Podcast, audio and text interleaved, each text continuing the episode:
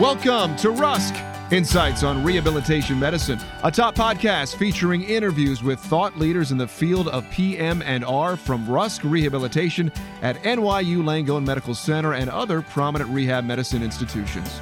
Your host for these interviews is Dr. Tom Elwood. He will take you behind the scenes to look at what is transpiring in the exciting world of rehabilitation research and clinical services through the eyes of those involved in making dynamic breakthroughs in healthcare. So listen, learn, and enjoy.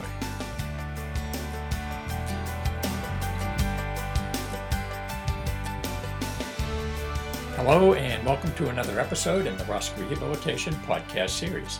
Today's interview is one of many that will make it possible to learn about developments in the field of rehabilitation aimed at improving the lives of patients. I'm honored to have as today's guests Dr. Camille Magsombol, who is an occupational therapy clinical specialist, and Christina Marino, who is a senior occupational therapist on the adult inpatient unit at Rusk. So thank you both for being here today. Thank you. Thank you for having us. You're welcome. Dr. Camille Magsombol currently is involved in the development and promotion of self-management programs for patients with diabetes, low vision, and COPD. Her capstone project for her doctorate was about low vision, its effect on function, and incorporating low vision assessment and management within the inpatient rehabilitation setting. Her occupational therapy bachelor's degree is from the University of the Philippines Manila, and her doctorate degree in occupational therapy is from Quinnipiac University. Christina Marino has specialized in treating patients with cognitive perceptual deficits and visual deficits, and she also provides mentoring for staff therapists in these areas. She leads the occupational therapy vision team, which focuses on providing in-services for new staff and looking into evidence-based practice for treatment of vision problems. Her degree in occupational therapy, as well as a bachelor's in Hispanic studies, are from the University of Scranton. So as occupational therapists, what are the kinds of disorders you encounter that necessitate doing neurological and low vision assessments? And will the type of assessment differ depending on the kind of health problem that's presented?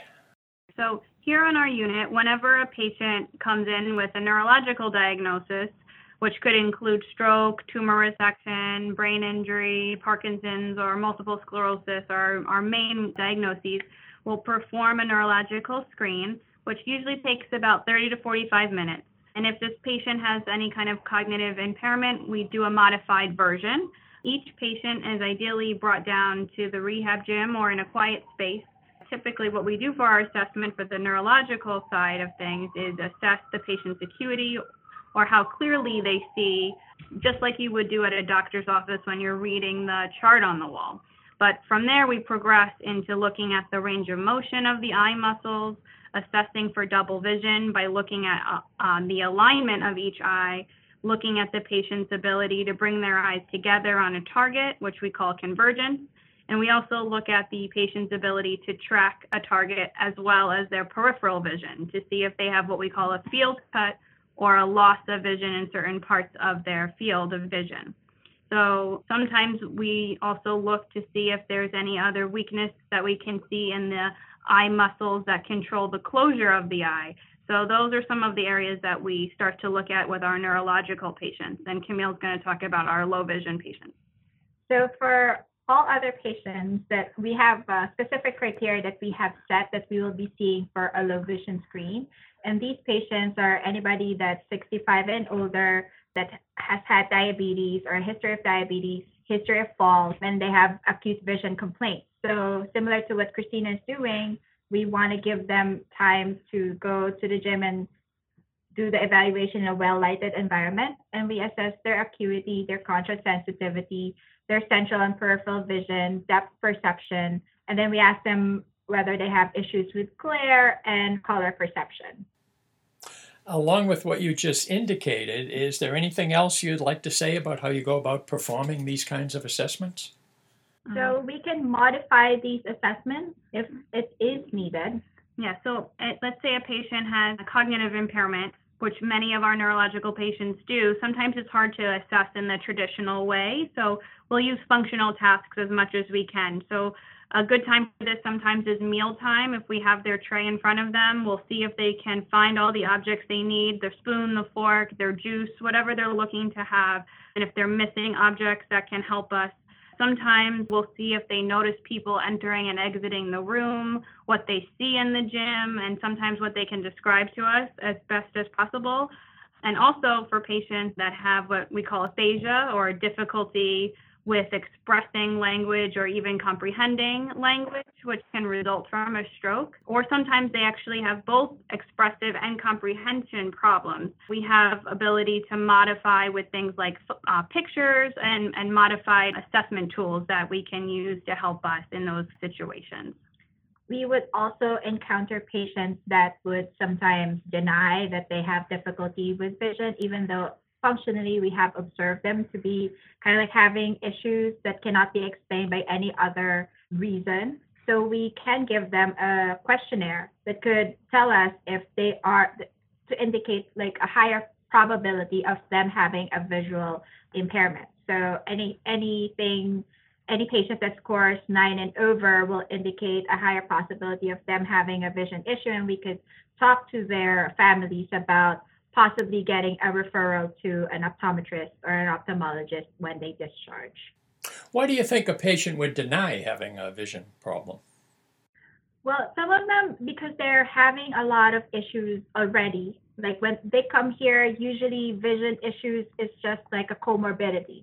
They come in here because they have chronic conditions such as COPD, heart failure, and sometimes having vision on top of it may not be something that they, it's hard for them to face that could also be a problem. Like if they might have diabetes, which may have been a big factor in an amputation, for example, to then have to say, in addition to not controlling my diabetes as well as they should have, which resulted in the amputation, it's also now impacted my eyes, and it's hard for them to see their residual limb, something like that. So sometimes they get defensive over that because they don't want to admit that that's another part of the issue. And having low vision is something that could also affect their psychological status. And they can go over different stages of grief, which denial is a part of it. And they could go in through all of these stages in any order. But it is a big component for people with low vision. That's interesting. I hadn't heard anybody describe a situation like that previously. Now, the term neglect, which can be characterized as being personal, peripersonal, or extrapersonal, can restrict independence in activities of daily living, such as dressing, and instrumental activities of daily living, such as cooking meals. Given that neglect is a complex and heterogeneous syndrome, how do you go about measuring it, and what do you do with the results of those efforts? So, just to give the listeners just background on body and spatial neglect, it can occur from a stroke or brain injury, and we find on our unit and some of the literature as well that it's more common with the right side of the brain lesions. And many people, when this happens, they can miss objects, people, or just their whole environment on that one side of their body, which is usually the left. So we find that this is usually on a spectrum, which ranges from missing maybe a toothbrush on the left side of the sink to missing almost the entire environment on their left side, and they don't even notice people coming in on that side. So what we do is we'll perform, in addition to our vision screen, what's called a cognitive perceptual screening, which patients go through their whole morning routine. So they'll go through grooming, bathing, dressing, and eating. And we look to see if we can really pick out some of these deficits, like the neglect or problems getting their shirt on, all these different things we're looking at. And after we perform the screen, we will do our formal vision screen if they are able to tolerate, and we continue our assessment of neglect. So we'll look to see if patients can attend to stimuli on both sides of their body, and often if they do, they'll miss the one on the left side. And if we need to, it's severe enough, there is an assessment called the Kessler Foundation Neglect Assessment Process, which is a functional assessment that goes through transfers like sitting to standing to using a wheelchair to eating, all of these different tasks, and grades the neglect on a scale. So if we need to use that assessment, we have access to it, and we use these results to help formulate our treatment planning. So that is what we normally do to screen out neglect, but a really important part also is to rule out if the patient has a visual field cut on top of a neglect. So that's another part of our screening that we do, is we really try to make sure that is there what is sometimes called a homonymous hemianopsia, or they're missing fields of vision, half of their vision, one side in each eye. They're missing half, but one missing half in the right eye, missing half in the left eye, which can lead to problems for their safety. So we want to rule that out as well. So that's usually our process. In asking the question, I came up with three types of neglect. So just to see if I'm interpreting them correctly, and also for the benefit of our listeners, for personal, that could be something like they're trying to comb their hair, but they are able to see only one side of their head to work on.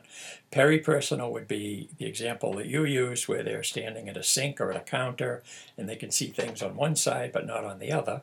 And the extrapersonal might be they're bumping into door frames and things like that while they're walking around. Does that sound about right?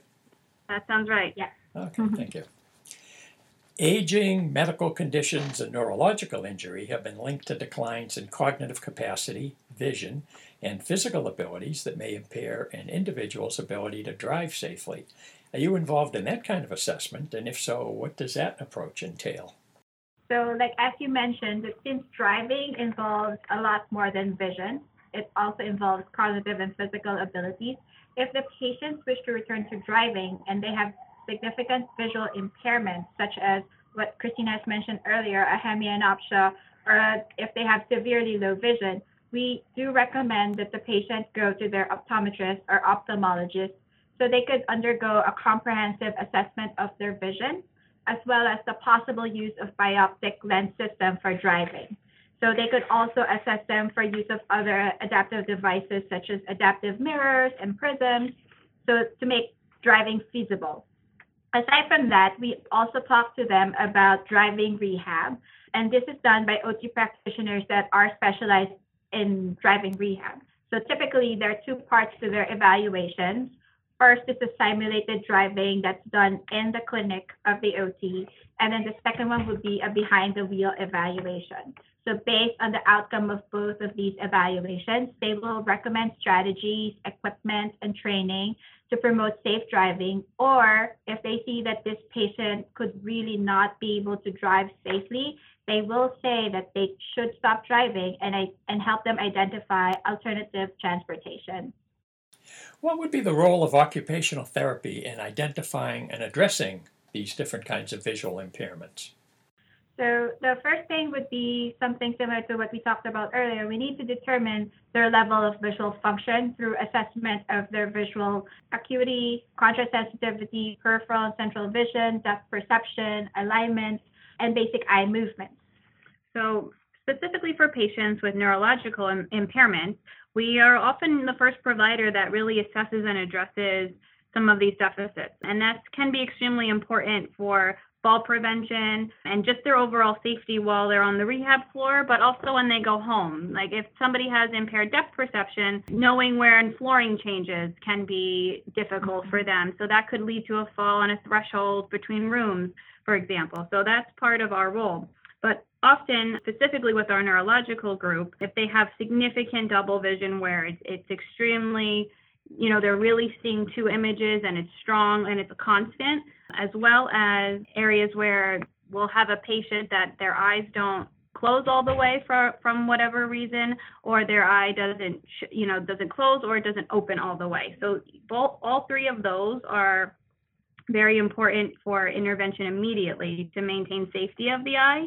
So for double vision, we can help them by providing what we call partial occlusion glasses, where we actually place an opaque tape over one of the patient's lenses on their glasses. If they don't have glasses, we can provide them with a plastic frame that we put tape over, and that helps the patient by eliminating one of those two images that are competing with each other. So if they can only see one, they're usually a lot more comfortable while they're wearing those glasses. When I was talking about the eye closure issues, if someone can't close their eye properly, we'll help them with eye closure exercises, ensuring that there's proper lubrication ordered by the doctors, like an ointment or some kind of gel for their eye, and we also help provide a patch for sleeping so that their eye remains shut while they're sleeping. And then also, if somebody cannot, you know, open their eye, we can also do different exercises and taping techniques so that they can actually use both eyes together if that eye is able to work together with the open eye. So other techniques that we also use to help them enhance their occupational performance is through visual skills training. So we can help them use their magnifiers, and then, like what Christina was saying, training them in basic eye movements such as tracking, scanning, and eccentric fixation. We can also help them enhance their vision through environmental modification, such as helping them organize their environment, decreasing their clutter, optimizing their lighting, reducing glare, and then creating contrast so they could see objects better. We also magnify, or kind of like put into the foreground, the patient's strengths to help them compensate for their limitations and see if there are any adaptive techniques that they could use. We can also recommend adaptive devices such as talking equipment, large print equipment, aids, assistive software, and apps for their phones and iPads. The most important thing that we do is to help to facilitate the continuum of care. So we provide them with resources, we give them information on services in the community that they could attain or avail after they discharge from the hospital, and refer them to other professionals that can help them. When you perform a vision screen on a patient, what do you do with that information afterwards? Well, what we'll do is we'll talk with our team members, our physical therapists, speech therapists, who are often trying to have our patients read articles, do things that require, you know, reading and writing. And then for physical therapy, they're walking in the hallway. They have to negotiate obstacles, do stairs. So it's very important for our counterparts to know the visual status, but also for the nurses on the floor and our patient care technicians to when they're helping them to the bathroom, or all those daily care activities that go on around the clock to maintain the patient's safety. So that's where we also disseminate the information that we get from our screen.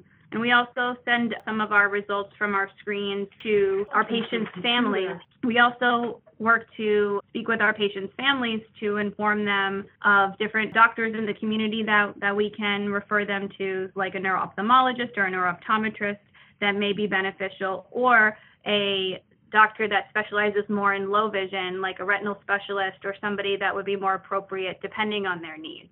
So this helps us really plan for a safe discharge, and also helps the patient realize what adaptations and tools they could use so they could re-engage back into their ADLs and IADLs with the consideration of their vision impairments and be more successful. Is any special training required to be able to perform these vision screen type tests on patients? For example, special certifications for occupational therapists working in the vision rehabilitation area? So specifically on our unit here, we have what's called just a basic vision competency. And what we do is we have a new staff member come through, and they do didactic learning through, you know, just using manuals that we've created and different information that's been compiled for our new staff members specifically. And we go through that. And then once they go through that learning, they actually start to do screens under the supervision of an advanced competent mentor.